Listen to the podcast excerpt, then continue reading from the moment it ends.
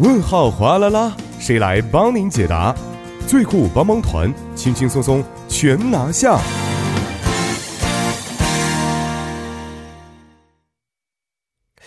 今日首尔啊，不好意思啊，帮您解答是不是？好，首先有请我们的李京炫，你好。大家好，主持人好。好，那来看一下今天我们要解答的问题到底是什么样的啊？您好，我去年的成了一名父亲，但是呢，我有一个坏习惯呢，就是每天要抽半包烟。自从有了孩子之后呢，我都是在外边抽完之后再进屋。但是我怕衣服上的味道会影响到孩子，所以想问一下节目组啊，如果在外边抽完烟之后回家马上洗漱的话呢，对孩子是不是不会有什么影响啊？首先非常感谢这位朋友的咨询啊。其实大家都知道这个二手烟的危害是十足的。是非自愿吸取的那么如果像这位朋友的情况之下，除了味道难闻之外，会对健康上也产生一些危害吗？其实除了二手烟还有三手烟，是这些烟民吞云吐雾后残留在衣服、窗帘、地毯等表面的烟草残留物，而三手烟可能会对婴幼儿说是可以说是致命的。其实我知道这个在癌症当中呢，肺癌的致死率是非常非常高的啊，是的，也是最高的，听说是。那么不吸烟的人士患上肺癌的概率有多少？有没有一些相关的统计呢？根据韩国统计厅的调查显示，肺癌患者当中不吸烟的人士是占 30% 的，而女性肺癌患者当中不吸烟的人士占 87.8%。由此可知，虽然肺癌的主要原因是吸烟，但是不吸烟的人患上肺癌的也是非常的多。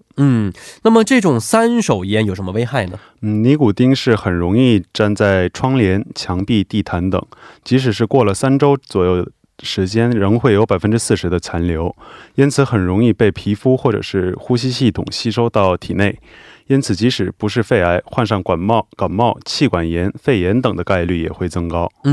听起来是非常可怕的一件事情啊。而且比如说婴幼儿啊，他们在平时在家的话，他们会吸吮一些东西，是不是？是的。如果这些东西上沾染了尼古丁的话，我觉得可能就更容易加重三手烟的吸入了，是吧？是的。而论到烟雾，可以分为2种，一种是吸烟者呼出的烟雾，称为主流烟。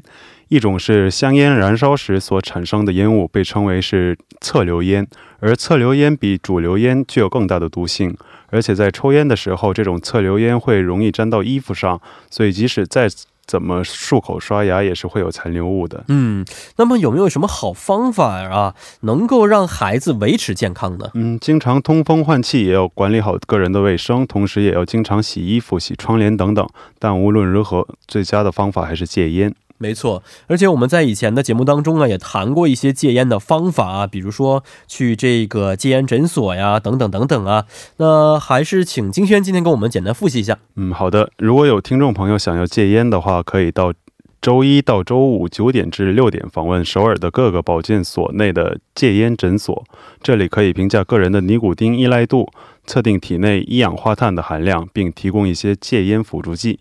是的，也希望这位听众朋友啊，可以这么想，为了孩子的健康吧，应该是戒烟了啊。最后，我们也是非常欢迎各位听众朋友，可以在我们的节目官方网站或者是 SNS 上去咨询生活中遇到的各种问题。那么，如果大家还有其他想法或者是疑惑的话呢，也希望通过我们的参与方式与我们进行互动，我们将会及时的为您答疑和解惑的。参与方式为，您可以通过发送短信的方式发送到井号1013，每条短信通讯商会收取您50韩元的短信费用，或者是通过我们的微信公众号，您可以搜索 TBS 互动，关注之后呢发送短消息即可。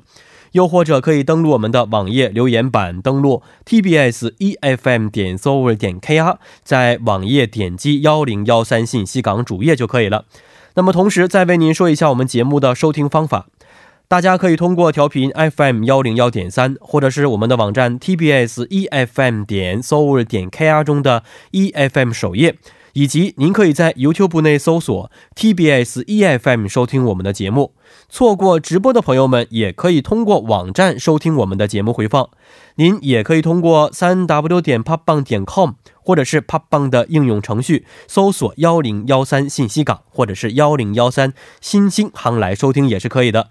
那么在收听节目同时也希望听众朋友们不妨的随手点击关注，因为1013信息港呢需要大家的点赞。好，那么今天也是非常感谢金轩，咱们明天再见。再见。